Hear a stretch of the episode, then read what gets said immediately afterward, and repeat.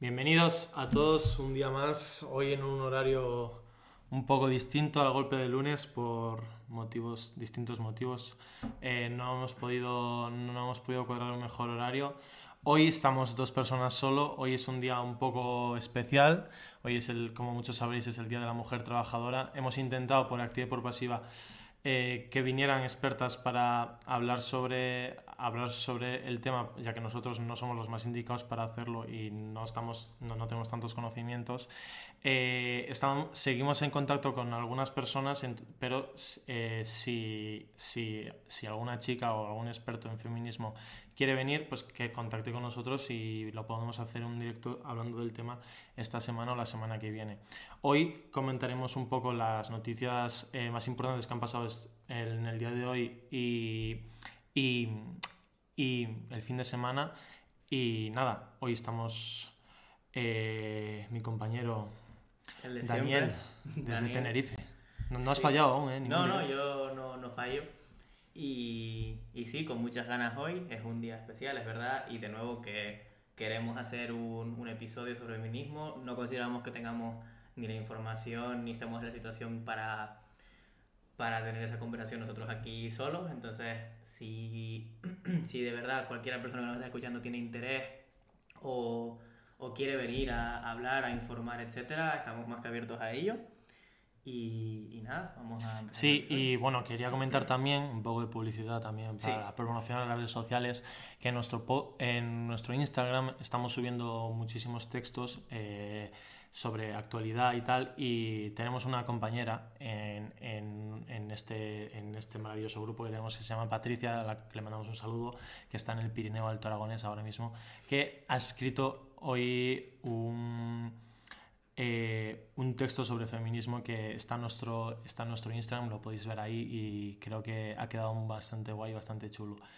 Y bueno, los que, por lo que nos compete a nosotros, espero que estéis bien, que se escuche todo bien, que nos saludéis y que, y que comentéis vuestras opiniones y todo en el chat y vamos a hablar con vosotros y a discutir con vosotros. Eh, si todo va bien, en breve es podremos tener el afiliado en el Twitch y ya podremos hacer varias cosas, varios juegos y tal.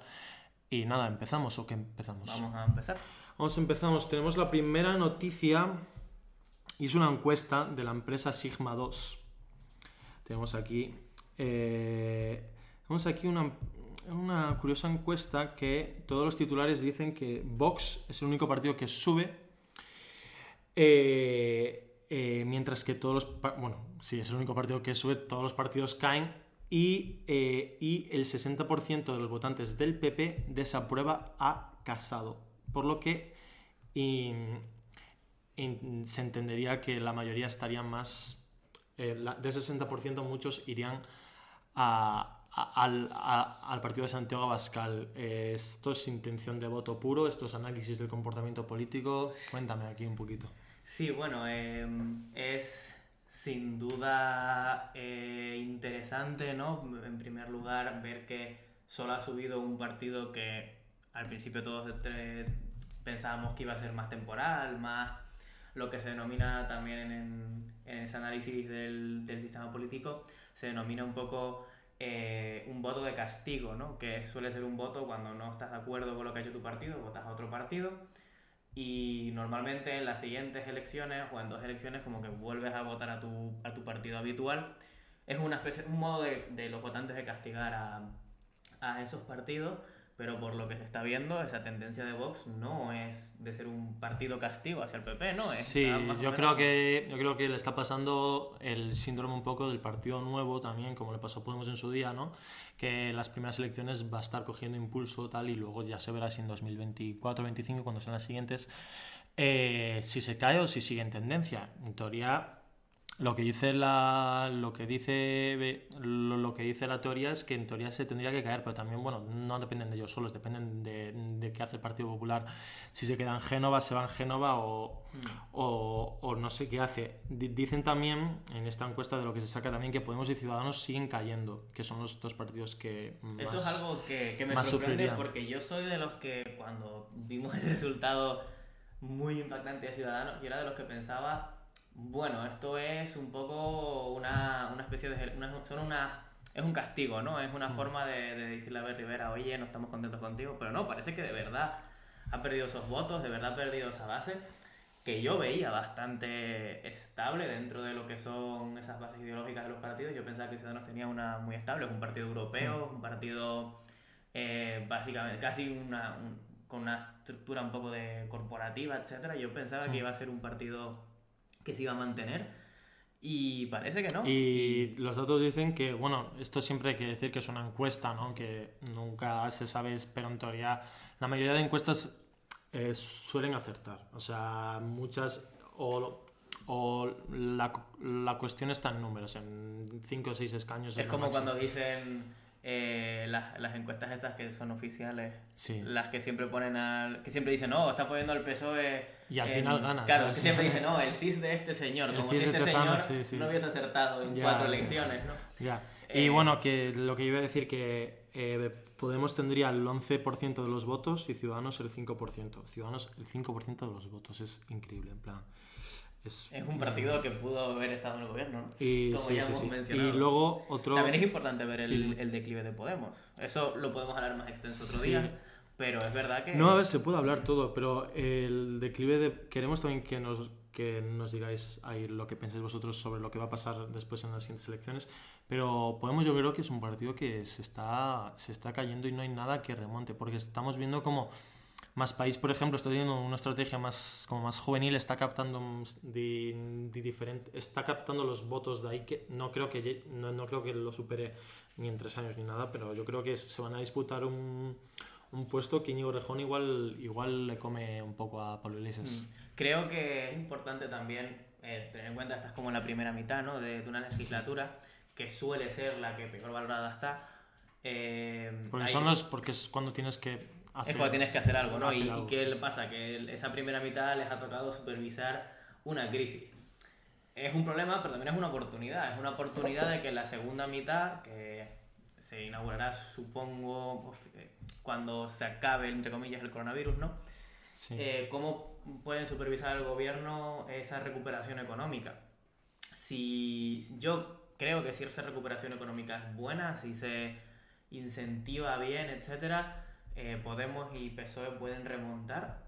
Hmm. Y es una posibilidad, ¿no? Y al fin y al cabo, eh, ahora mismo lo bueno es que está tan bajo todo que mientras crees un poco de empleo, es que los índices ya los titulares pueden ser se ha creado está todo está todo súper bajo y o sea el hecho de que esté todo súper bajo tiene una incidencia directa en, en, la valoración de los políticos. Quiero decir, no hay ninguno que apruebe, ninguno. Mm. Pero el que más nota tiene Pedro Sánchez con un 3,7.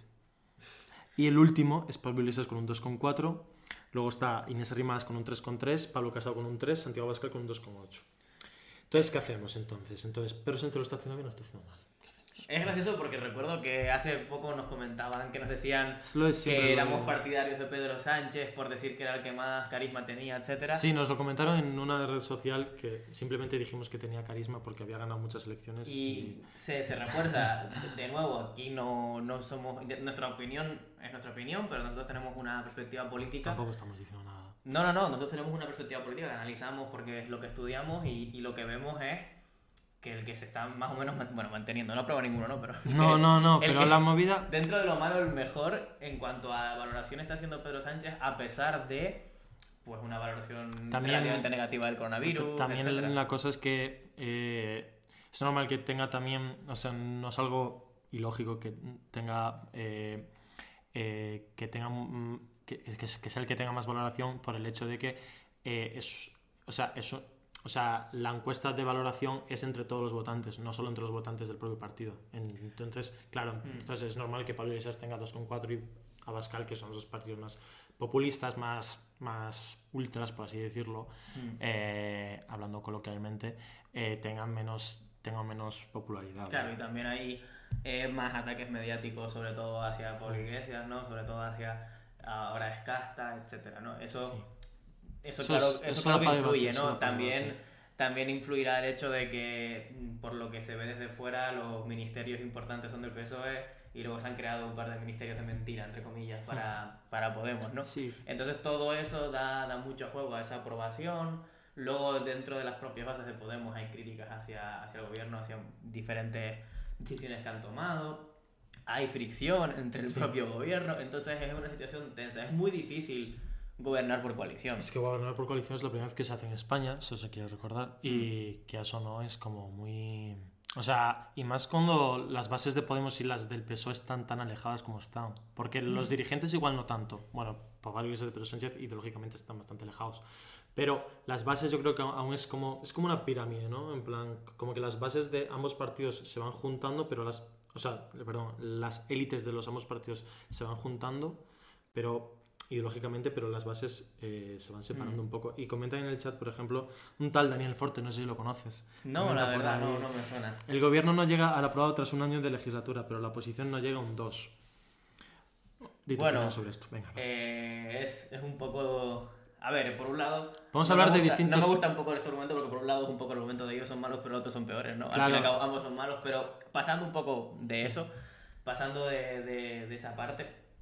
Eh, Estoy de acuerdo, es difícil que un gobierno tenga una evaluación aprobada o en general buena sobre esta legislatura, porque al final acabamos una legislatura que se ha visto un coronavirus, un colapso económico, etc. etcétera. Entonces, eh, por lo que yo sé, pocos gobiernos tienen una valoración positiva sobre cómo han llevado la pandemia. En Nueva Zelanda, obviamente, pero pocos gobiernos tienen esa valoración. Hasta Alemania, que tenía muy pocos casos, sobre todo comparado con España, tiene críticas por todos lados, ¿no? es muy fácil, en plan, es muy fácil torear a toro pasado, como se dice aquí en España, en plan, vamos a ver, o sea, obviamente justo hace un año, de hecho, eh, se criticaba, bueno, hace un año justo no se criticaba eh, eh, por las manifestaciones que hubo el 8 de marzo y los partidos de fútbol que hubo el, el 8 de marzo y todo este fin de semana del, del 2020 hasta que, hasta que llegó el estado de alarma y ahí sí que se empezó a criticar. Antes no se criticaba porque, claro, en plan, no, no, eh, no favorecía. ¿no? Mm, ese es un monotema que hemos tenido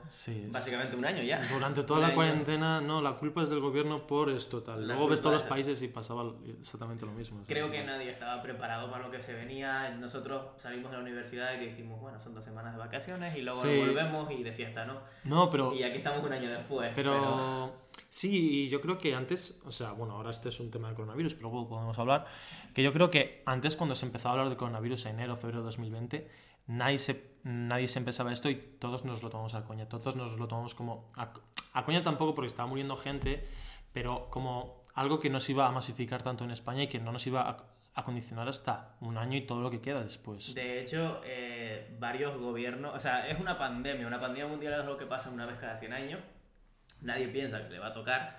Y, y luego encima hay que destacar que... Luego ejemplo, tienes que echar la culpa al gobierno porque...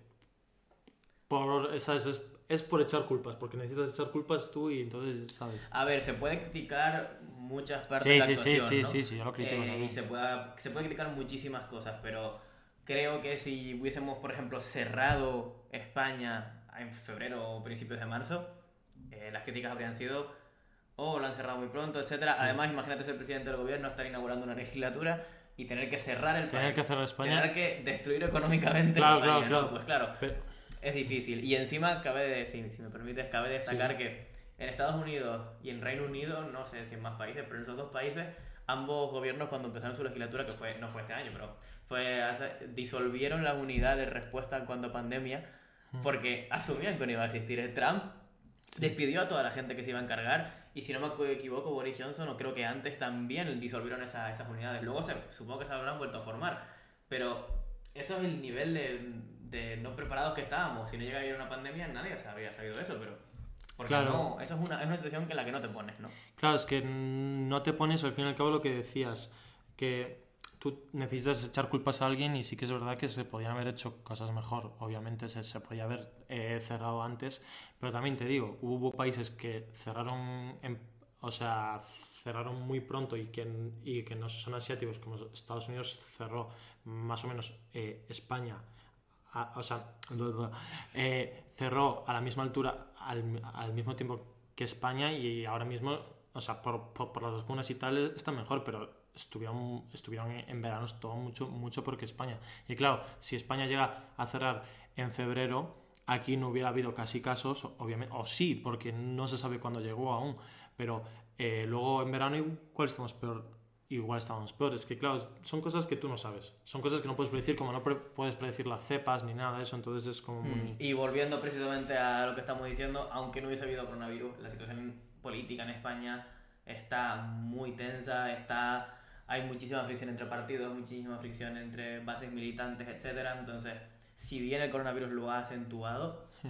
o bueno, incluso diría, eso habría que, que analizarlo, obviamente no se puede hacer un estudio todavía, pero es verdad que al vernos todos en casa, todos eh, en la misma situación, puede haber unificado, creado un poquito más de, de unidad en lo que es el territorio nacional. Igual no, ¿no? Igual, Yo no lo creo igual nada. no, eso, ¿eh? pero O sea, eso es lo que, eso es lo que se decía en, cuando estábamos en cuarentena, eso de aplaudir a las 8 todos los días, que era un gesto muy bonito, de todo eso que se decía, vamos a salir más fuertes y tal, y luego llegas aquí y llegas en junio y en julio y man- manifestaciones por no sé qué narices. Claro, pero esos vídeos, los vídeos de la gente saltándose eso, pues siempre existirán, ¿no? Pero yo creo que es verdad que cre- creó, yo creo que un poco de sentimiento de comunidad.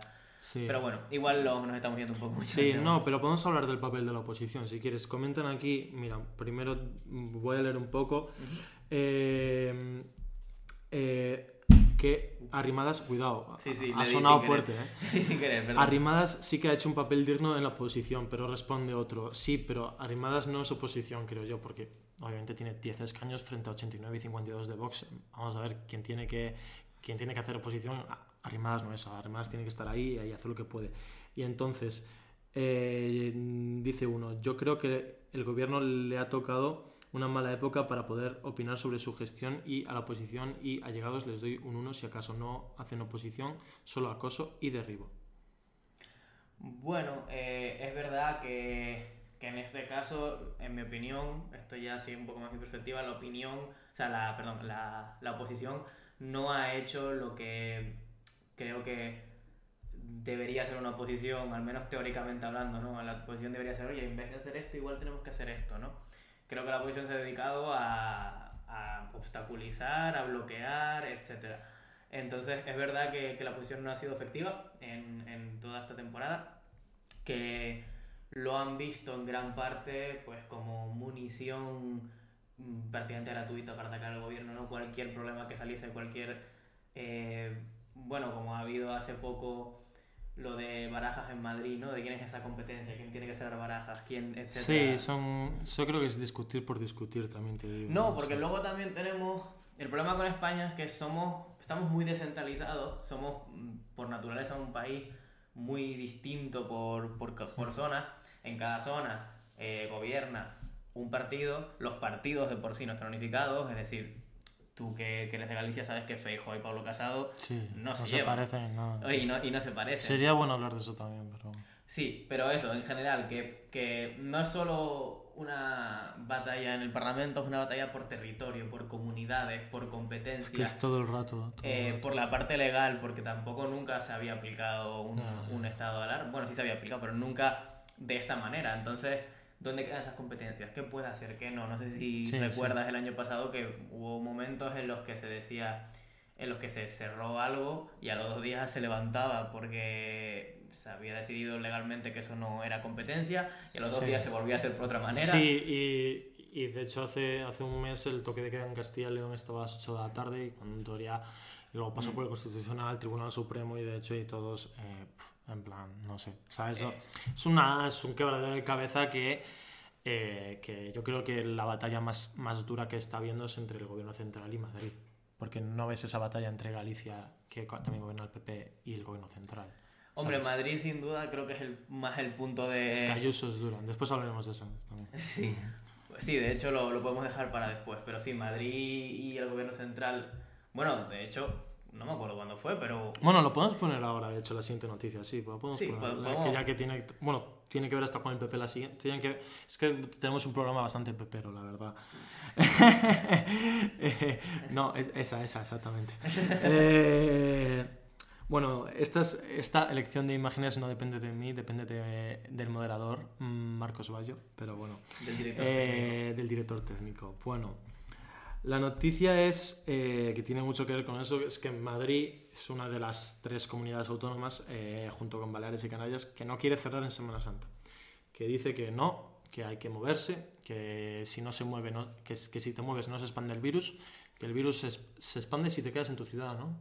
Más Bueno, menos. a ver, eh, Bueno, bueno, claro, aquí hay conflicto, de- aquí hay conflicto, porque yo, yo estoy hablando de la Comunidad de Madrid, pero claro, él es de yo Canarias. soy de Canarias y en Canarias ha pasado esto, el gobierno canario, pero a ver, es verdad que al menos en mi comunidad autónoma em, el- la gran, gran parte de la economía por desgracia viene de turismo y cerrar pues es, es- es malo. Y es verdad que en Canarias, al ser islas, pues tenemos una incidencia bastante menor. Hace poco salió la noticia de que creo que un 10, no estoy seguro de estos datos, pero creo que era un 10% de la población de La Palma está vacunado, que sí, que es una población pequeña, Bueno, pero, es Pero, un paso, ¿no? Claro, y es También una es- situación, no es una sé. situación distinta. ¿Qué pasa con Madrid? Madrid es una ciudad de 6 millones de habitantes y, y a la que están llegando de todas partes de Europa porque es donde se permite la fiesta. A esto, es- esto justo están comentando, Guille que ha comentado, y los franceses que vinieron el fin de a, Madrid a pillarse las borracheras, vamos a hablar de eso también ahora, pero bueno. Sí, también, al fin y al cabo somos la, la capital de- del ocio ahora mismo en Europa, ¿no? Y es... A ver, voy a hacer Es un un poco ocio que yo tampoco veo aquí en Madrid, ¿eh? Decir, ¿El plan- negocio de la fiesta? No, digo que es un ocio que, en plan, yo si pudiera ir por la tarde a las discotecas, iría. a- no, a los- que yo si quiero ir puedo, pero no quiero, vaya. Pero, Claro, pero... pero no sé, un poco de conciencia también. Pero también, eh, tanto tú como yo, en un par de semanas vamos a volver a ver a nuestra familia. Sí, vamos si nos a- dejan, que no se sabe. Pero... Bueno, sí, pero en general, que, que vamos, estamos en una situación en la que no queremos coger nada, pero si tú eres una persona francesa que no va a ver a su familia, que le das francamente igual la situación de España, pues vienes, Claro, te claro. emborrachas, te vuelves y bueno, te quedas allá de cuarentena, te quedas allá con una Pero PCR. yo qué sé, ya, ya, pero, es- pero no intentes justificar. No, no, no, no. Vale, A es que ver, parece solo, que solo sí. justifico una parte que es la, la- No quiero tampoco ponerlo al mismo nivel porque las vidas están por encima del- de, la parte económica, pero hay una realidad que es que el, eh, el PP es liberal, se va a posicionar sobre una situación de supremacía económica. Sí, Eh, es lo que dicen aquí, que la economía es importante, pero sin personas con salud no, no, no ¿para qué quieres economía? Claro, esta es la cosa. eh, obviamente, si lo miramos desde una perspectiva que creo que tiene la gran mayoría de la gente, pues las vidas están por encima, ¿no? Pero si lo miro desde una perspectiva de un partido liberal que considera... A porque ver. cabe destacar que la idea liberal no es que se mueran los pobres, a pesar de que nos guste decirlo y tal. La idea liberal es un poco de, bueno, yo abro esto y tú tienes esa... Tú decides si vas o no, ¿no? Sí, es tu claro. responsabilidad y considera un poco que la gente tiene esa capacidad. Si luego no se da la práctica, pues no se da la El práctica. problema ¿no? es que la libertad individual puede condicionar en estos casos la libertad colectiva. Claro, ahí es donde está el límite, pero por eso mismo hay esa... esa... Sí, pero yo lo que quiero llegar es hasta qué punto podemos, o sea, no sé, España no está cerrada salvo a los países más, más conflictivos y tal. Entonces, vienen, vienen franceses de fiesta, pero claro, no alegan que, bueno, sí alegan que vienen de fiesta porque literalmente van, Mm. van, van reporteros al aeropuerto y dicen aquí vienes de emborrachar, no sé qué, no sé cuándo, claro. Entonces estás como, ¿qué haces, tío? O sea, ¿cómo controlas eso? Porque economía en Madrid, o sea, le hace falta, pero tú, tú sales cualquier día, ves todas las terrazas llenas. Ya, Eso es así. pero... Y no de franceses, de gente de aquí. No, o sí, sea, sí, sí, sí, yo lo sé. A mí me ver, frustra un poco también. O sea, yo, yo tampoco te voy a decir que no voy a terrazas, pero frustra un poco el hecho de que tenga que venir gente de fuera a colapsar, porque, ¿sabes? Estás como aumentando o no sé. A ver, sí, eh, yo no veo específicamente, no veo especialmente justificable, ¿no? Lo de permitir entrar, permitir eh, eso, venir aquí de fiesta y irte sin ningún tipo de, de Mm. consecuencia y control. Pero en gran parte eh, el partido votado en Madrid, el partido que tiene el gobierno en Madrid, es un partido que representa esa idea de eh, tu libertad importa más, o sea, tu libertad individual eh, importa más que esa capacidad del gobierno de decirte no hagas esto. Y es lo que han hecho. Obviamente hay élites económicas que tienen una presión, obviamente Sí, sí. hay, hay también un- unas ganas de llevarle la contraria al gobierno y a la autoridad central. Todo eso existe, todo esto también, no estoy justificando, pero sí es verdad que Sí, hay pero- las opciones, por, o sea, las razones por las que el gobierno de Madrid ha hecho esto, no voy a decir son defendibles, pero sí son entendibles. Sí, son entendibles desde, cual- desde otro punto de vista también, pero Yo creo que también es un poco eh, para, por ir en contra del, del gobierno. Sí, ¿no? es también juego Es político. un poco ¿no? juego De- político, comunicación ahí. para- Luego le puede ju- jugar una mala pasada porque luego puede resultar que cierren a Madrid alrededor. Que Pero yo creo, pero yo creo, o sea, no sé las opiniones que hay pero y ni los estudios que hay sobre el tema, pero yo creo que Ayuso y sobre todo Almeida están bastante bien, bastante bien valorados por la población madrileña. Nosotros no, no lo sabes, no, no los hemos votado, pero yo por lo que veo, sabes, no, no ves un odio así como puede haber, como puede haber a Pedro Sánchez, sabes. Eh, Pedro A Sánchez ver, es una figura más a Ayuso sí veo mucha crítica. Con Almeida no veo mucho, la verdad. con Almeida no, porque es un tío que no se moja, o sea, se moja, pero tampoco, no sé. Se moja. También es un poco. Bajito no sé, ya. sí. pero no es un problema. Y, está soltero, chicas. No, pero a ver, el- con Almeida yo no veo mucha crítica. Con Ayuso sí veo mucho, y es verdad, porque muchas de sus decisiones han sido muy malas. Es que muy Y ha llevado una gerencia pues muy mala. Hmm. Eh, no, sé, no sé si. Y aparte hay- que te pone la carita esa que, que tenemos ahí puesta, que dices tú, cuidado, eh. En plan, eh, te, te- o sea, te confundo un poco. Pero eso, yo creo que va, va, mucho contra, va mucho contra Pedro Sánchez. Y yo creo que su política es tota- totalmente esa la de Ayuso. Es, ir- es, es, tú das- es más, que creo que hoy vetó una conferencia de Irene Montero, en no sé dónde. No, no, no, no quiero hablar sin saber, pero bueno, eso que es curioso al menos, ¿no? En plan, eh, al, al fin y al cabo la política no es eso. La política no es... Hombre, se supone No es que... ir en contra del otro por ir en contra. La política- No, y a ver, si al menos tuviesen una administración muy efectiva, pues igual saldría bien.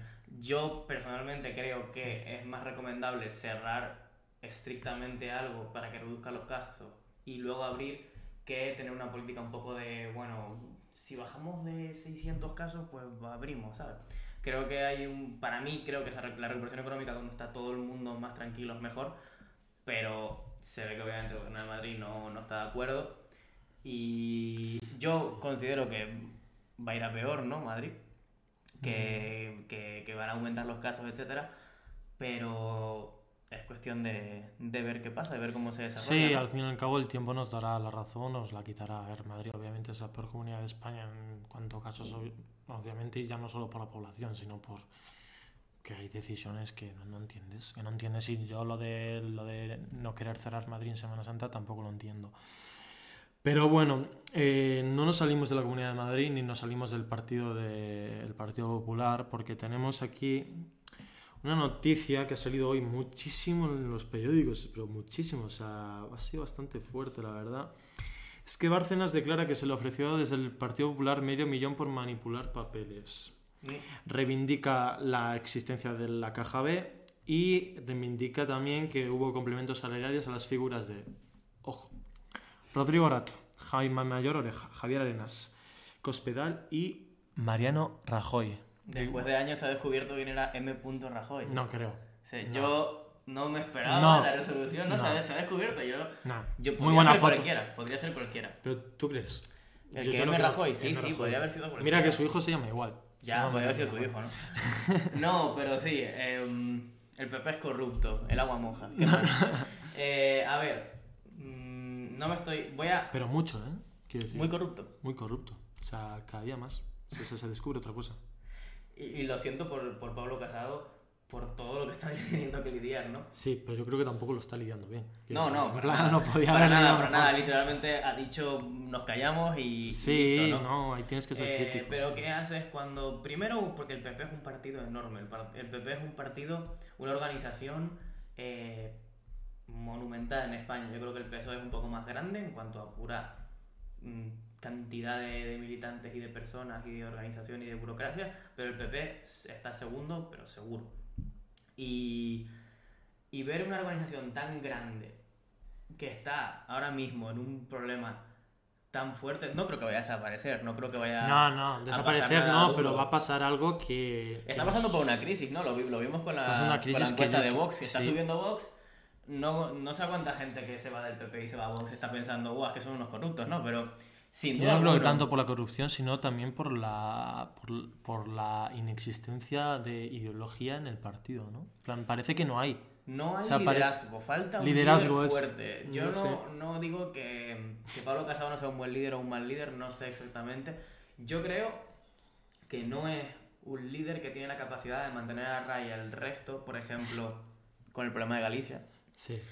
Yo creo que eh, hay, es decir, eh, tú como líder de un partido tienes que tener una autoridad sobre el resto que en este caso no estás teniendo.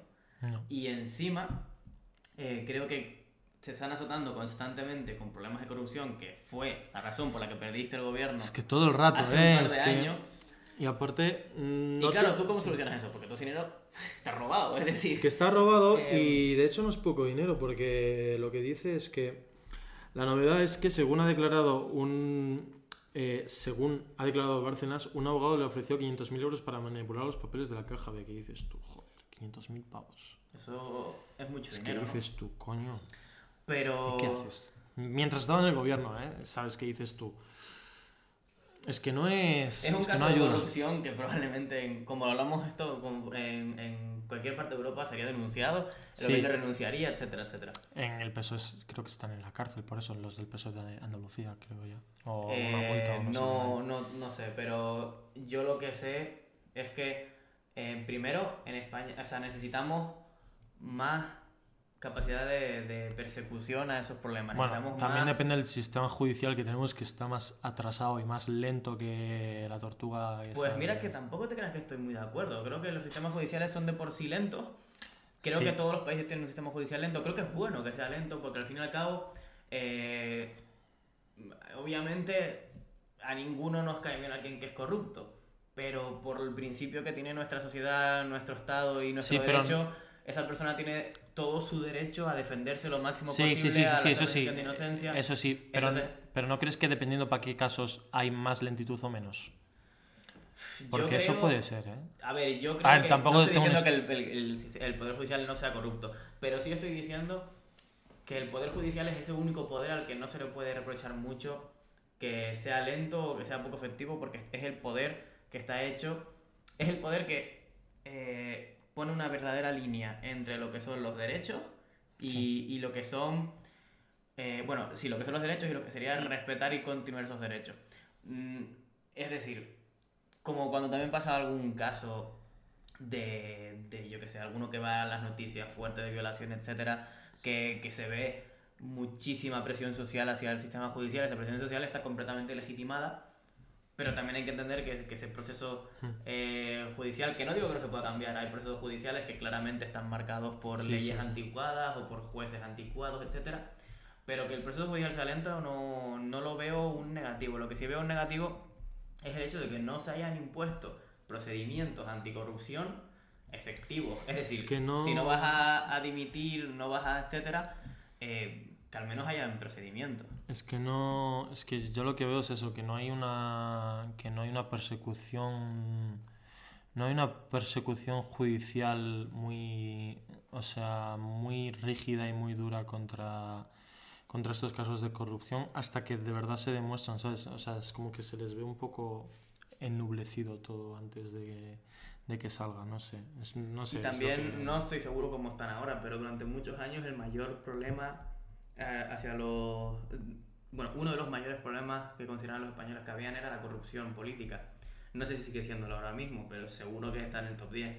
Y es importante eso, establecer legislación y establecer procedimientos políticos que, y aquí sí entra un poco en el cuñadismo de ya, pero luego ninguno lo hace, ¿no? Luego está en el Pero Parlamento problema y está- ninguno Pero el problema pone está que eso. los dos partidos más grandes son partidos muy corruptos. Ya, son PP. Entonces la, propia, la propia magnitud de esos partidos hace que sean corruptos. Es decir, A algo ver, tan el grande poder, es corrupto. el, el poder en general. Pero bueno, eso ya es un debate ya para... Sí, eso... es eso- un buen episodio de podcast, en verdad. El poder. El poder y la y la corrupción. corrupción, sí, no, a pero- ver, que el poder corrompe es un hecho. Tú vas, vas a cualquier institución grande y hay, y hay cosas corrompidas, seguro. Bueno, Sí, corruptas. pero corrupta. Pero yo no, no hablo tanto de, no hablo tanto de eso.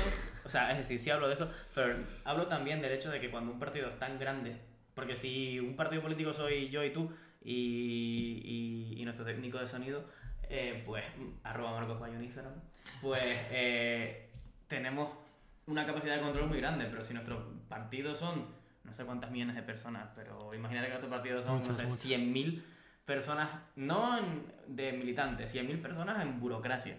Pues eso es muchísimo que organizar y yo no puedo controlar a todos. Mucho y los que dinero. controlan- Entonces te robas un sobre, sí, claro. No, no lo estoy legitimando, no lo estoy legitimando.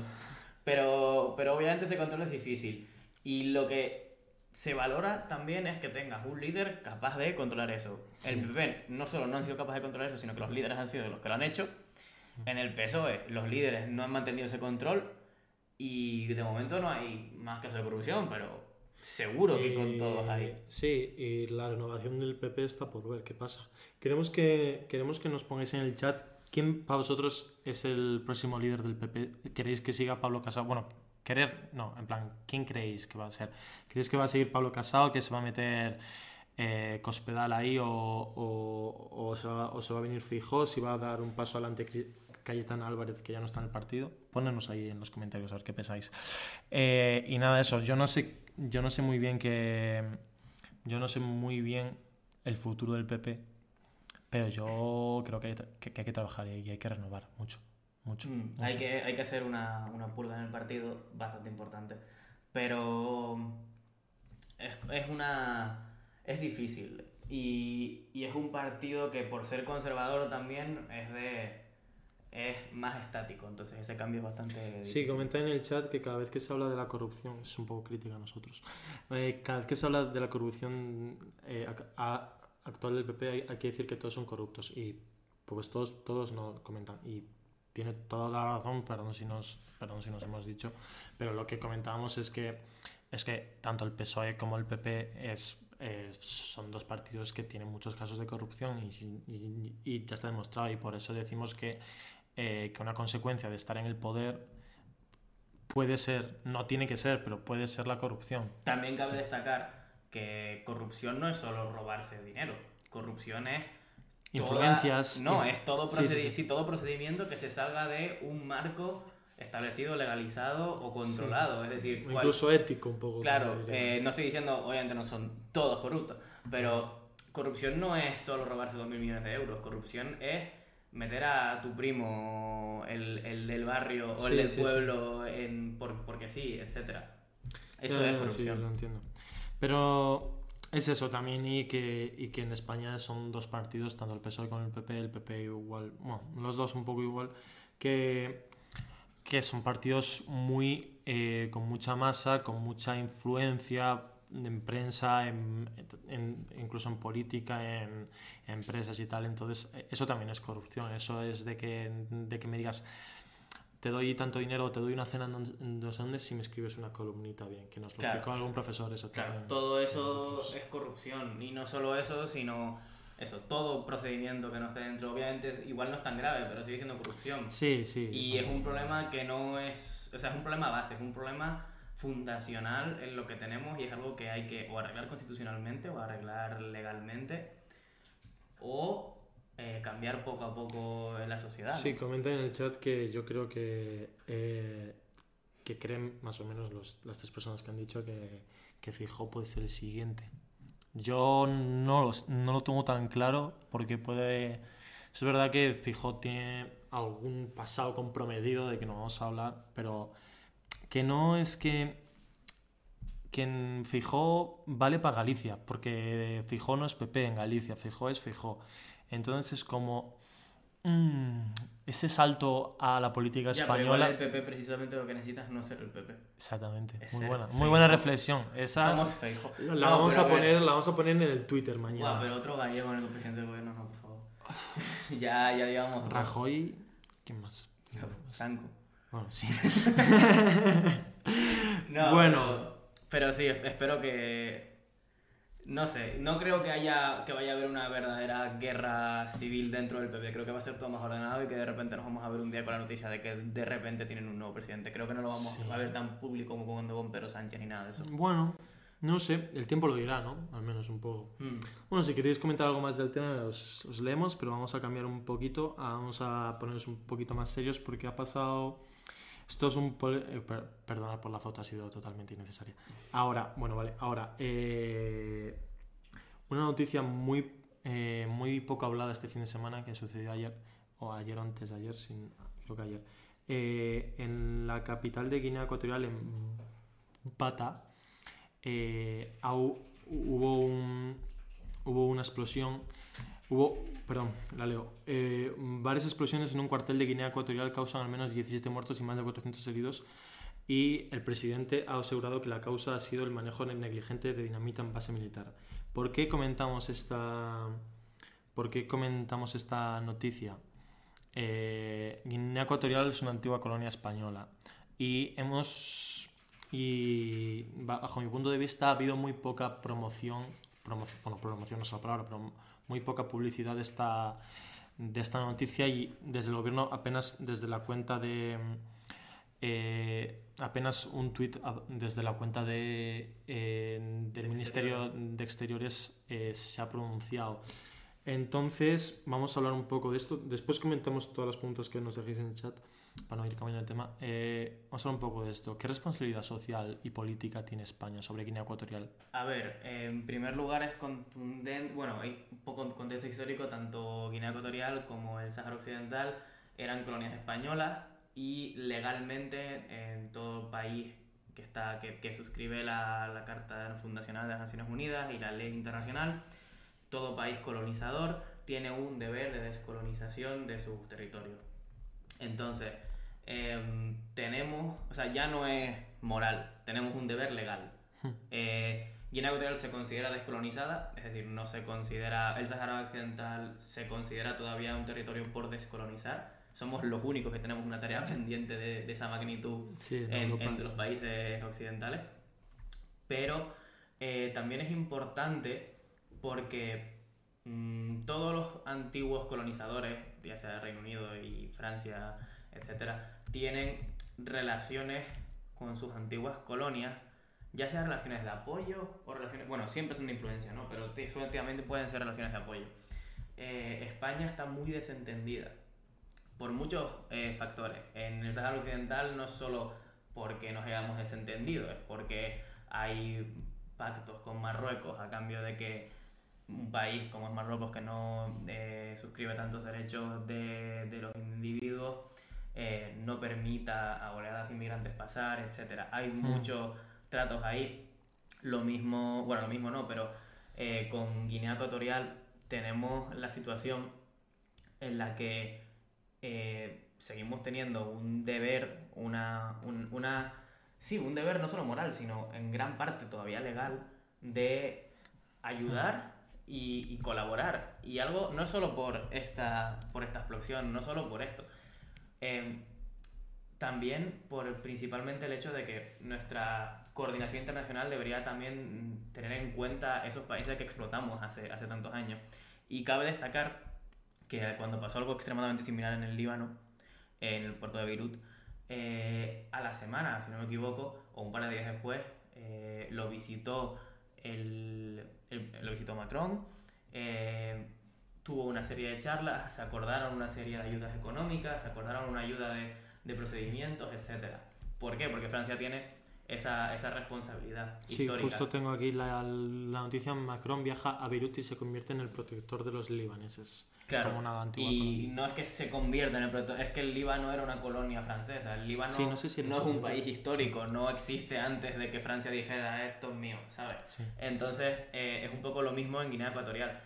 Eh, nosotros, y no vemos eso. el gobierno español debería, y no ya no es ni por política ni por nada, es por pura base de que esto fue, ese territorio fue España, fue, eh, fue de, em, explotado como, como, territorio español y ahora mismo tenemos esa, esa, esa, obligación.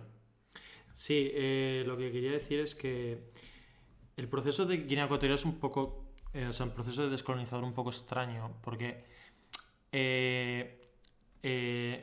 con la Carta de, de, las Naciones Unidas en los años 60, en los años 60 aquí gobernaba Franco, entonces las Naciones Unidas era como uy, entro, uy, no entro, no entro, tal. Entonces tenía un poco de miedo por entrar él ahí porque, claro, eran derechos para, los, para las personas, entonces a él no le gustaba eso. Mm. Entonces, cuando entró, claro, tú, tú cuando entras a las Naciones Unidas tienes la obligación de quitar todas tus colonias. Entonces, las quitó, pero tampoco le aportaba nada porque, o sea, lo único que le aportaba era un sitio en el mapa, porque riqueza a ser que se me entienda, no cultural, pero riqueza de eh, material y recursos materiales de Guinea Ecuatorial es un país muy chiquitito, si no me equivoco, mm, debe ser de la altura de, la densidad de Cataluña o por ahí, o Galicia o por ahí. O quizás menos, sí. O quizás menos. Entonces, eh, fue un proceso muy extraño porque eh, se descolonizó Guinea Ecuatorial y se olvidó. O sea, hmm. se dejó ahí, es un país que sigue, el único país de África en el que se habla español, como en el que tiene castellano como lengua oficial. Eh, entonces se dejó y tampoco ahí. se enseña demasiado en el sistema educativo y español. no se enseña, o sea, solo en cuarto la ESO o en primero bachiller o ahí y tal, que estás dando historia, eh, cuando, cuando das el proceso de descolonización o colonización, te dicen que España tiene ahí una cosa y tal, pero tú te centras más en Alemania y tal, Alemania, Francia, eh, Gran Bretaña, que son los grandes, pero falta esa, falta esa conciencia, esa cultura por asumir que nosotros tenemos, seguimos teniendo una responsabilidad sobre estos territorios y sobre todo, más que el Guinea Ecuatorial, eh, sobre Guinea Ecuatorial ahora porque ha pasado esta desgracia, desgraciadamente. Eh, pero eh, el Sáhara Occidental es un tema que podemos hablar de esto ahora si quieres, pero es un tema muy complicado. es un tema, un tema que, que, podría dar para un episodio entero, ¿no? Sí, y en la, la cosa es que en Guinea Ecuatorial solo hay dos actores, solo, solo hay dos países, que son Guinea y España. Pero eh, con Sahara hay otro, que es, eh, bueno, hay incluso dos, que son la propia población saharaui, que no se sabe de, qué, de qué nacionalidad son. Sí, saharaui. Ya, ya, pero claro. Y, no, a ver, esta, y Marruecos. Esta es la situación. Yo eh, hice, hice un, un tuit, un hilo hace, hace relativamente poco sobre esto. Lo puedo poner si quieres. Eh, bueno, no, no te preocupes tampoco. Pero em, lo que he dicho ya anteriormente es un territorio que era español, es un territorio que mm, España tiene una obligación y que, por ejemplo, ahora mismo haya un conflicto ahí, es decir, que ahora mismo esté muriendo personas, que haya un conflicto que no esté desarrollado, que Marruecos, Marruecos, que Marruecos es un país eh, autocrático, eh, fundamentalista religioso, que sí, que es de los menos malos, pero que sigue siendo un, un, da igual, sigue siendo un, un país que va, que es contrario a gran parte de las ideas, tanto democráticas como también, liberales como... Dicen también que puede, puede, puede estar en el, en el conflicto Mauritania también. Pero yo creo que es más Marruecos. Y también, también por poder también está Argelia. Es decir, la, la, cultura saharaui es una cultura que no se conforma con, eh, con fronteras dibujadas, porque al fin y al cabo es una población distinta, no se considera así. Sí, un poco... Y, no es, nada sedentaria, es mucho más... que se movía mucho por, por, las condiciones climáticas. Claro, y es difícil, es difícil de delimitar, pero eso no quita que nosotros como país que, que tuvo ese territorio durante mucho tiempo, que tenemos una labor. yo me considero muy anti, anti intervención internacional, no considero que que la política del soft power que se, que se denomina tenga que ser así tan, tan libremente aplicada como por ejemplo se aplica Estados Unidos, pero sí creo que en primer lugar esa frontera entre lo que se supone que es el Sahara Occidental y, y Marruecos eh, debería estar bien guardada y supervisada por fuerzas españolas, que no está hecho. Eh, esa, la, actualmente está habiendo una, una invasión, es decir, Mm, no podemos nosotros como pueblo español y el propio gobierno, esto no se puede permitir, pero ya no solo porque esté feo, ya no solo porque moralmente esté mal, que como población estamos, estamos acostumbrados a cerrarnos un poco moralmente para ciertas cosas, pero no solo por eso, sino legalmente, es decir, somos una democracia, tenemos unas responsabilidades legales, hablamos mucho de, de derecho democrático, pero aparte de derecho tenemos responsabilidades democráticas y una de ellas es mantener ese ese estado, ese, esa seguridad hacia un pueblo que explotamos hace durante mucho sí, tiempo. Sí, y yo creo que yo creo que el principal motivo por el que España no, no, eh, no entra en el conflicto es porque no lo ve cerca. Y eso que está muy cerca, pero no lo ve en su territorio. Está más cerca de occidental de mi casa que Madrid. ya, ya, ya, ya, ya. Pero que... Y no solo eso, sino que eh, Marruecos tiene una relación con, con, España y con la Unión Europea. Aquí ya hay muchos factores. Esto daría de verdad para... Puedo escribir un texto sobre ello o puedo hacer un podcast de dos horas sobre ello. Pero eh, Marruecos es un país que al no respetar todas esas libertades eh, si retiene Marruecos a olas de inmigrantes, no tiene que darle los derechos que se les dan en España. Entonces, a un país occidental como España le viene mucho mejor olvidarse y decir delegar eso a Marruecos. y Marruecos puede usar eso como, como, También es un poco cultura española, ¿no? En plan, como no... Es cultura europea, es decir, esto pasa en Algeria, esto pasa en Túnez y pasa en todos lados. ¿Qué pasa? Que es mucho más fácil porque desde que llega una oleada de inmigrantes a España hay una serie de derechos que se les ha de dar y si bien eso no se cumple, no se cumplen, aquí hay una libertad de prensa que se puede, etc. En Marruecos eso no sucede. Ya. Y, y creo que es en parte, es una de esas realidades en las que nos cerramos, que sabemos que está ahí, que claro, pero es lo que, digo yo, es lo que digo pero yo es tan complicado que no queremos meternos. Lo digo yo que como, que como es mucho trabajo, ¿no? O sea, es mucho, mucho texto, por así decirlo de forma más tal, pues no me meto ahí y, y, y, o sea, ya paso del tema cuando es un problema que implica a España. Y dicen aquí, por ejemplo, Guille, que nos comenta. La cosa es que hay, fronteras pero minadas y hechas por Marruecos dentro de la República Saharaui, atrincherándolas, haciéndonos honor, en miedo del desierto y contra la frontera con Mauritania. No sé si está poniendo la imagen. Ahí está un poco. Eh, bueno, podéis ver aquí todas las, todas las todas las distintas fronteras, no sé si se puede ver, mm, mm, o sea, no sé si la veis en buena calidad o no. Sí, e igualmente tampoco... Y tampoco es algo que esté súper objetivo, ¿sabes? No, y tampoco nos queremos centrar tantísimo en esto porque de nuevo hay que analizar muchísimos actores. Esto ya es muchísimo más complejo. Sí, eso lo podemos, podemos hablar del Podemos hacer un podcast este día, eh, algún día si, sí, si sí, se solicita. Sí, sí, es, tenemos, súper interesante. Si tenemos muchos más seguidores hoy, si nos sigues, si nos seguís cinco personas más, eh, lo hacemos la semana que viene dentro de dos y lo preparamos mejor y nos ponemos ahí unos gráficos súper chulis. Vale, eh, última noticia antes de que haya una sorpresita hoy, que va a haber una sorpresita. Así que quedaros porque va a haber una sorpresita. Estáis como 12, 13 personas, quedaros que hay sorpresita. Eh, el, bueno, es un tema complicado este. Eh, se ha prohibido el uso del burka en Suiza. El, digamos que el partido nacionalista más...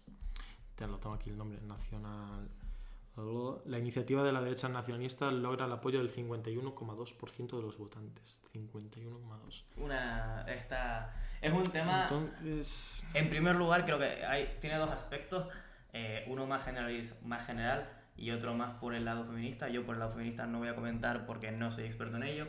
Por el lado general, el lado un poco de perspectiva tanto histórica como legal, mi, mi perspectiva es a ver, no tengo una no tengo una opinión sobre esto. Los, los, las realidades son que nosotros tenemos una sociedad eh, en la cual brindamos muchísima importancia a, tanto a la igualdad como a la libertad. Y el problema con la libertad es que mucha gente considera que es lo que ellos quieren. Entonces... Eh, ¿Qué pasa si la libertad condiciona la igualdad? Es difícil porque al fin y al cabo eh, se puede argumentar, bueno, la decisión de, de, cada mujer de ponerse lo que ella quiera. Pero hmm. luego, debajo de esa decisión hay presiones sociales, hay presiones yo Creo que, yo creo que sí es verdad que cada mujer es un tema muy complicado, que es muy difícil hablar de esto, pero bueno, lo que pienso yo es que no, no creo que sea un... Seguramente en muchos casos sí, pero en muchos otros casos mm, igual no es tanta decisión propia de la mujer. Claro, eh, a ver, yo no, no vamos a hablar mucho de esto porque es un tema, porque no somos, ni mujer, no somos ni mujeres ni musulmanes. Claro. Entonces es, es, difícil. Yo no me quiero meter directamente, yo sé, solo puedo hablar de, anecdóticamente, que obviamente no es, no es un hecho, pero anecdóticamente hablando, lo que yo, donde yo, las mujeres que yo conozco que se han quitado el velo, etcétera, eh, lo han hecho por decisión propia, o sea, que se lo han puesto, se lo han quitado, lo han hecho por decisión propia, no ha habido ningún tipo de presión. Bien, esto es un hecho anecdótico mío que no se puede establecer como, como hecho, no se puede establecer como dato. Eh, pero también cabe destacar una cosa, y que hay una guerra de culturas, aunque no se quiera admitir, hay una guerra de cultura que en primer lugar eh, ha habido una oleada de inmigrantes de lugares, de, regiones musulmanas, eh, esa oleada de inmigrantes, bueno, esto ya lo sabemos todos, ¿no? Ha, ha, despertado nacionalismos y, y conservadurismo que en Europa no habían hasta ahora y gran parte de la lucha de esos conservadurismos es un poco, gran parte del miedo de, de, esa población que está votando a esa extrema derecha o derecha y ese conservadurismo es un poco miedo a, eh, como lo llaman ellos, a la mm, islamización sí, de Europa. islamización radical y tal. Algo de eso, ¿no? Y eh, también hay muchísima, una gran parte de la población que considera que para preservar su, su historia, su cultura, su etcétera, ha de eh, pues paralizar un poco esa islamización. No voy a entrar en si eso es correcto o no, cómo se debe hacer o no, porque es muy complicado. Mira el problema que Sí. está teniendo en Francia, mira, etcétera. Em, pero sin duda es una forma de reacción, es una forma, mm, es una política reaccionaria que mm, yo personalmente eh, no valoro si está bien o mal porque no tengo toda, no me he hecho una opinión la, sobre esto. la cosa es esa, que no... Pero sí es una situación difícil. Ahora mismo, oye, 51%, ¿no? Esto es un poco Sí. como el Brexit. Sí. 51%, uff, es una... poco. Democráticamente es una mayoría, pero... Sí, no- a ver, pero eso, en definitiva, que lo, lo que dije antes, no somos ni mujeres ni musulmanes, sino que eh, no, no queremos que nos cancelen ni, en- ni en un mundo ni en otro. Entonces, eso, mejor no, no, no vamos a comentar más sobre el tema porque no es un, no es un asunto que, o sea, queríamos hablar de esto porque nos parece interesante, pero es un tema complicado y converso. Ahora, vamos a cambiar totalmente de temática. Esto va a ser una... Vamos a pasar... He puesto, he puesto un anuncio en Twitter ya para que entre toda la gente. Quedaos porque, madre mía. Bueno, vosotros sabéis. Esto es, un, esto es un podcast sobre política y tal, pero como queremos que os entretengáis un poco también, vamos a comentar un poco lo que ha pasado un poco en el mundo de la cultura y el deporte, el ocio, en, en, en este fin de semana y, bueno, en general un poco. Eh, nosotros tenemos un editor, un, alguien que está de detrás de, un técnico de sonido y tal, de cámara, que está detrás de las cámaras siempre. Pues hoy nos va a acompañar aquí. Nos va a acompañar aquí con nosotros, se llama Marcos Valle. Un fuerte aplauso para él, madre mía. Bueno, ¿Qué tal, buenas amigo? ¿Cómo estamos? Te pongo el micro aquí cerca. Qué guapo es.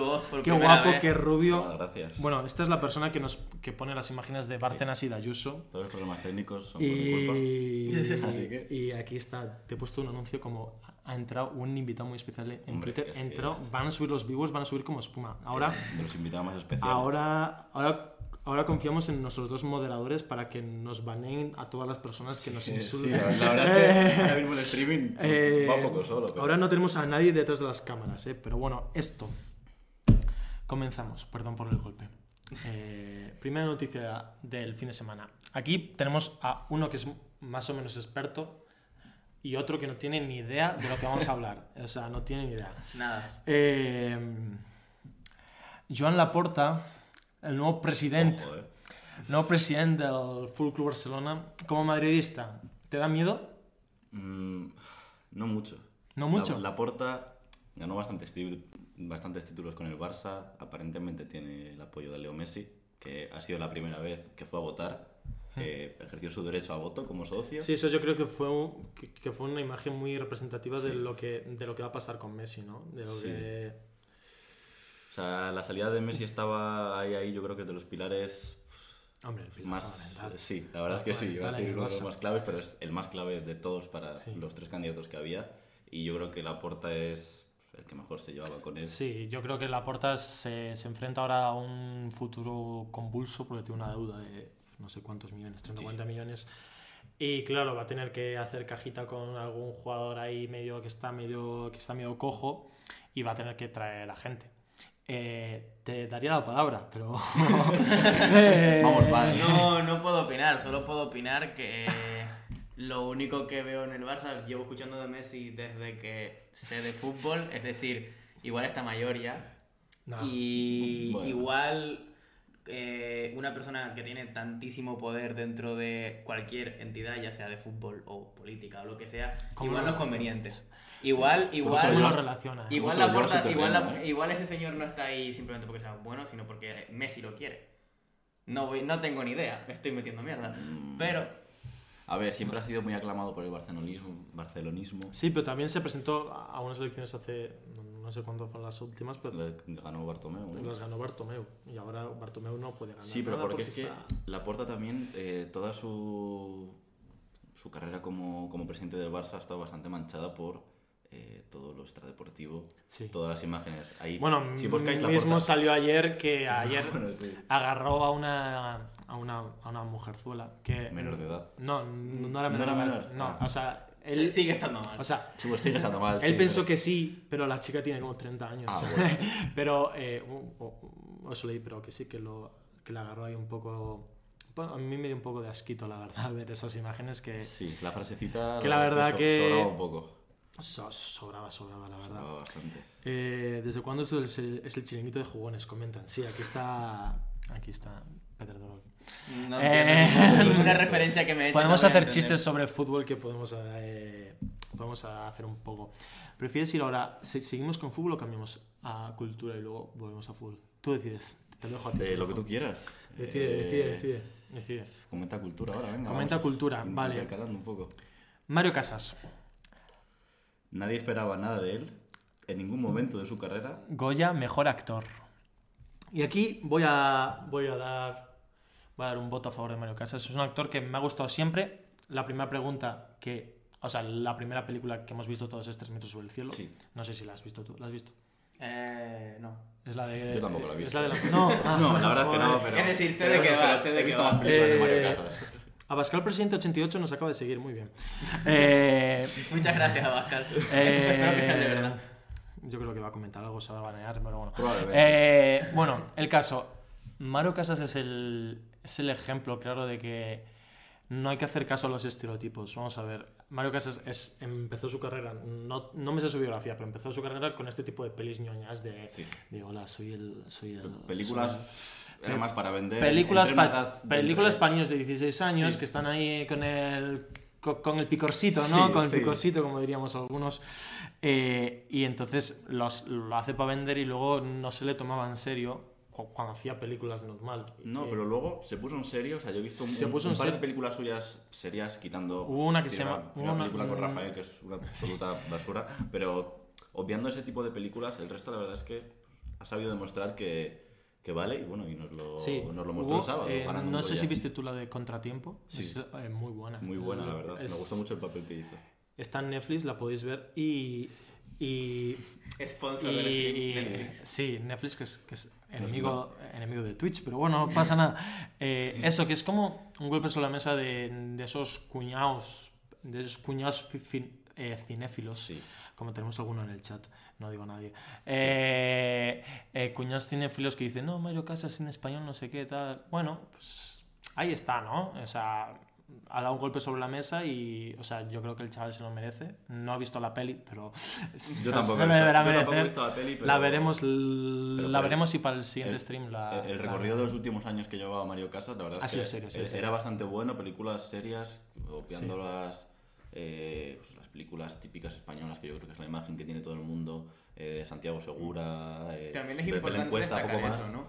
Que en España tenemos una industria cinematográfica que se ve un poco como ah, las pelis malas, las pelis de cuñados, Sí. ¿no? Y, y creo que es importante darle la vuelta a eso porque tenemos en España muchísima... Un estigma, ¿no? Y- No, sí, que tenemos muchísima gente muy capaz de, de hacer cosas Sí, sí, muchísi- sí. muy distintas a eso, ¿no? Y, y de hecho se ve que muchos de los mejores actores a nivel global son españoles. Tenemos a Penélope Cruz, Antonio Banderas, Jairo Bardem. Claro, ¿y qué tienen todos esos actores en común? Que en España no tienen. O sea, obviamente hay muchísimo. Vas a llegar a mucho más en Estados Unidos. Pero eh, viene bien que reconozcamos que tuvieron que empezar en Goya. España, quiero decir. Tuvieron que empezar Claro, en tuvieron que empezar en España, pero lo ideal sería que se quedasen en España, ¿no? Claro, sí, sí, Para Que, que tuviésemos una industria que permitiese muchísima más creatividad dentro de las películas y muchísimo menos eh, torrente 24. sí. ¿sabes? Y Sí, pero es, es lo que has dicho, en España está, mm, o sea, el cine español está muy manchado por las películas de Torrente, Ocho apellidos vascos, que... bueno, Ocho Pillos Vascos me gustó. sí, bueno, no, a mí también. me la, me la visto, pero, te gusta, pero, pero, pero te gusta eso. Es un, A, ni- es un objetivo muy- no, no va a quedar en la historia de- Ya, del cine ni español. Eh, pero Dani Rovira, sí. Bueno, sí. Eh, pero No, sí, eso sí, te está, está muy manchado y luego nos damos cuenta de que hay unos, unos peliculones Sí, que pero- eh, en, en la mayoría de los, de los Oscar eh, que, se, que se hacen siempre hay una película Sí, siempre hay alguna. nominada. ¿Y no creéis que incluso los propios españoles no vemos nuestras películas? Quiero decir, hay, hay, hay cuatro o cinco películas que, que fueron nominadas a los Goya, y yo creo que también por COVID y eso, pero es que, no sé, es- o sea, no nos damos una publicidad. Claro, falta publicidad. Falta decir, publicitar. Oye, sí. tenemos esto, tenemos cultura. Hay publicidad, cinema- que, claro. que también que hay mucha cultura española que sí está muy prominente, la música, la en general, el, el arte también, etcétera. Y sobre todo cosas históricas también y monumentales, etcétera. Somos muy conocidos por eso, pero también no nos publicitamos casi nada eh, cinematográficamente hablando. Ahora, con la llegada de HBO, de Netflix, etcétera, estamos viendo Es que, que le yo dan creo que muchísimo eso más puede- dinero a creadores, sí, ¿no? es que yo creo estamos que eso viendo, puede- sí, estamos sí. viendo serie buena tras serie buena, ¿no? Antidisturbios. Sí, eh, Bastante buena. Esa es de Movistar. Sí. Sí, pero Bueno, Movistar. película. Sí, sí, pero Eh, y sí, están, están llegando muchas, ¿eh? Exacto. Importante revitalizar esa, Cada vez vemos eh, más series. o sea, La Casa de Papeles, una serie, es una serie española ¿no? que salió en Antena 3. Claro, claro, pero, Y mirad el boom que ha pegado. pero es que en Antena pegó Que 3 hace tampoco es tan buena. Pero es que. Bueno. Pero no, bueno, no, no, pero es que. en esta casa hay discusión no, no. ahí. Pero la cosa es que en Antena 3 no, no triunfó como serie. Triunfó en Netflix un año después. Mm, no te creas. Triun- Sí. Triunfó en Antena 3. pero no, Antena 3. Si pero no, si tuvo ese pegado. Si pero no, no la compra Netflix. Pero no, pero no tuvo la pegada que tuvo en Netflix. Porque Antena 3 no llega a todo el mundo. Claro, pero. Claro, claro. llega, claro. pero no de la misma manera que. Claro, Pero también cabe destacar Netflix. que, en- al menos en mi situación, si hay boomers en, en el chat, pues me encantaría ver su perspectiva. Pero yo llevo sin ver Antena 3 desde que los lunes me mandaban a acostarme, ¿sabes? Es decir, Los Loonies eran, eran de la uno. cuatro, Eran ¿verdad? la 1, la 1. Era la uno, uno, uno, vale. ¿no? pues nada. de Dios, No, espera, o desde que en el hormiguero, ¿sabes? Sí, que salía Marron cantando toda la canción. En general, Sí. en general yo creo Yo que. llevo mucho sin ver televisión, entonces a mí me dices, "Buah, hay una serie que están poniendo en Antena 3 que es buenísima y te digo, Eh, no, Eh, mira, pero por- no, tengo, no tenemos directamente, para que se haga una situación, en esta casa no hay cable de televisión, No hay cable de. no hay cable de no- televisión No, hay cable de y antena. no lo hemos echado de menos. Y yo llevo tres años viviendo en Madrid y solo he tenido una casa con televisión y no se usaba. Bueno, sí, la usamos O la usas para ver la ruleta, porque Para comer o cosas así. dices, Pero, pero es eso, es, en nuestra generación ya no tiene esa. Bueno, al menos en mi caso no tiene. El esa- Ministerio del Tiempo, otra buena serie. Sí, También, sí, no buena buena serie. Pues sí, la que se avecina, dicen también por aquí. Sí, pero Sí. eh, es lo que dices tú, o sea, la- el mundo de las series y todo eso está evolucionando a pasar de ver una serie en Antena 3 después de la comida, como se llama en tiempos revueltos, a que coges Netflix, HBO, Movistar, lo que sea, y lo pones en tu ordenador, Fariña. tablet. Sí, también, muy buena serie. Y lo bueno. Y lo ves a mano, o sea, lo tienes a un segundo. Claro, y lo bueno es que estamos un poco en la vanguardia de eso, porque en Estados Unidos hay todavía mucha guerra. No sé si sabes, pero es Scorsese, que es un gran director.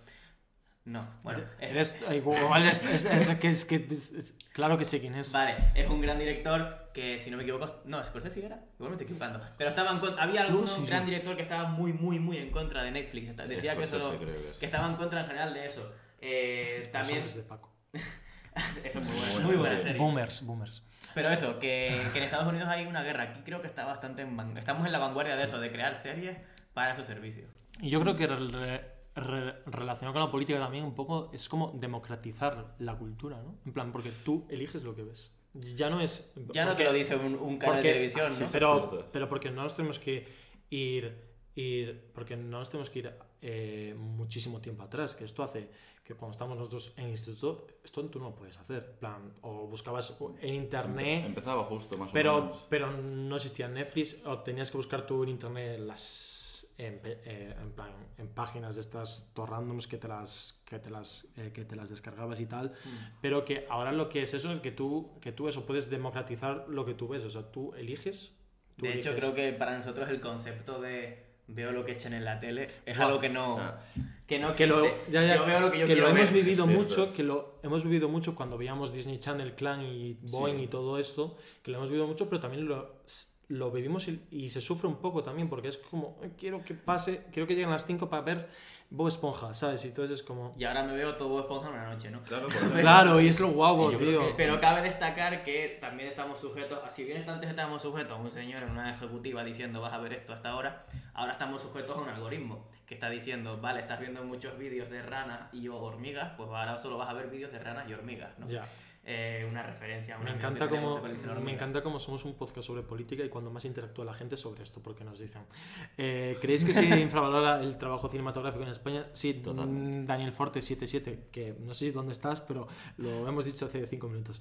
Eh, pero sí, bueno, comentan también, bueno, la mejor serie española es Cuéntame cómo pasó, que sigue a día de hoy, no sé cuántos años lleva, llevará 30 años o 20 años. Mm, 20 Creo que tiene más años. Creo que, la tiene, creo que tiene veintipico temporadas.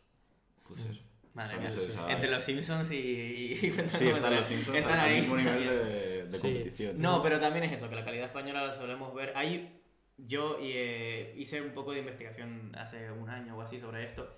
Hay una... Es que, es, es que lo tiene todo este chico. Sí, eh, No soy soltero, llamen. Hay una situación de, de un poco de, de vergüenza, de poco orgullo nacional en España, no solo por la situación en la que tenemos dentro de guerra civil, etcétera, sino por la situación un poco que tenemos fuera de ser los, o sea, históricamente somos los en los últimos 150, 200 años siempre hemos sido los malos de los que están ahora en el poder, los malos de los americanos, los malos de los británicos, etcétera. Entonces tenemos una perspectiva sobre nuestra propia cultura, nuestra forma de ser, etcétera, bastante negativa. Y eso se refleja también en Ah. eso, también se refleja en que eh, más de una vez, ¿qué peli es esta? De no sé quién, ah, es española, entonces es mala, ¿no? Eh, eso se da mucho, eso hay que combatirlo y creo que, es- volviendo al principio, es muy importante, por ejemplo, lo de los Goya, ¿no? Reconocer Sí. ese, el mérito español, etcétera, y que cada vez haya más gente viéndolo, más, más juventud, más ideas creativas, etcétera. Sí, Sí. como pudimos ver, los que vimos los Goya, eh, pudimos ver como Antonio Banderas sacó lista de, con- de contactos y salieron personas como Al Pacino, Robert De Niro, eh, Sí, sí, sí, Schwarzenegger, apoyando al cine español, eh, hablando en, en español. La verdad es que Comentan aquí, imagínate ser español y fijarte en costumbres británicas. Es curioso también esto, ¿no? Vamos a... O sea, Ser español y fijarte en costumbres británicas. claro, en plan, con, con las buenas costumbres que tenemos aquí, vamos a ir a fijarnos allí a... Claro, a las- pero es un a poco las- lo que pasa. Al fin y al cabo, tú cuando ves. Es decir, eh, una, una forma, una, un paralelismo muy, muy, muy sencillo de ver. Los británicos, la gran parte del humor británico se basa en humor de. eh, tuvimos un imperio colonial. Abusamos de un tercio del mundo.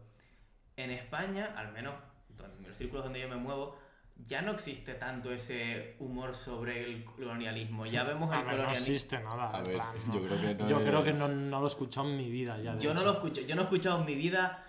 eh, yo- es que yo veo también tal comediantes británicos, veo muchas bromas de jaja, tuvimos un imperio, ja, no sé qué. Yo no he visto, eh, que igual sí, eh, que, que igual hay gente de esa, pero yo no he Hay visto una a nadie canción- haciendo bromas sobre eh, esa situación. Entonces, mira la diferencia. Ya, ya. Somos, ambos somos países que mataron, destruyeron, esclavizaron, etcétera, durante muchísimo tiempo. Sí. Y nosotros tenemos una sensación de vergüenza muchísimo mayor sobre ello y de culpabilidad que lo que tienen los británicos que están orgullosos Yo no creo de que. ello. Yo, yo, No. yo creo que más, es más olvido que sí. culpabilidad. Puede ser olvido. estoy. Estoy de acuerdo contigo. Es puede ser olvido. que. culpabilidad. O sea, nosotros ahora mismo que... O sea, que- tampoco sí, que Puede ser olvido, pero ¿Qué me sigue pareciendo mejor que sea olvido que que sea orgullo. Sí, sí, sí. No, sí, claro. Hay una canción de los de la movida madrileña que se llama El Imperio contraataca. Que Muy- ahora. Muy buena, de los Nikis. Que, que ahora. Que, que ahora están nuestros padres diciendo. En plan. Yo se la mucho. sí. Marcos a mí me la pusieron. residencial. A mí me la pusieron mucho en el tiene coche mis 45 padres, años y. Vale, comenta también nuestro amigo corresponsal en la República Checa que como dato curiosito, a los checos a muchos les encanta lo español y a los españoles. Y, y- y los españoles.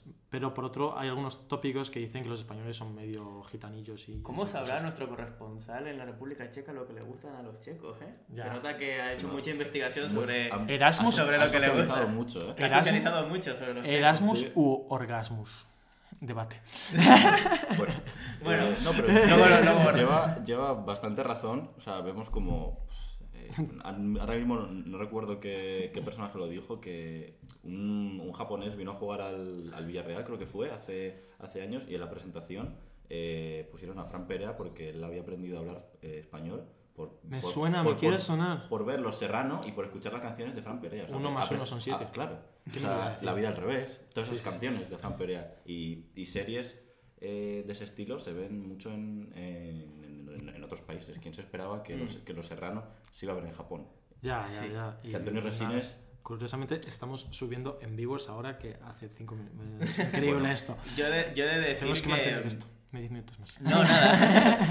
yo, yo he de-. Quiero Aprovechar, decir que siempre que he salido de, de, de España, siempre en Europa, en Estados Unidos, sobre todo en otros sitios, pero Sí. ent- siempre que he estado en algún sitio, eh, ser español te da un estigma, un caché que no te da otras nacionalidades. Sí, pero aún así no, no tienen ni idea de, de, de dónde está España en el mapa. Bueno, a ver, a mí me han dicho, bueno, a ver, depende, ¿no? Pero a mí me han dicho mucho, ah, Unidos- español, siesta, ¿no? Eso, eso sí existe. Sí. Siesta y fiesta.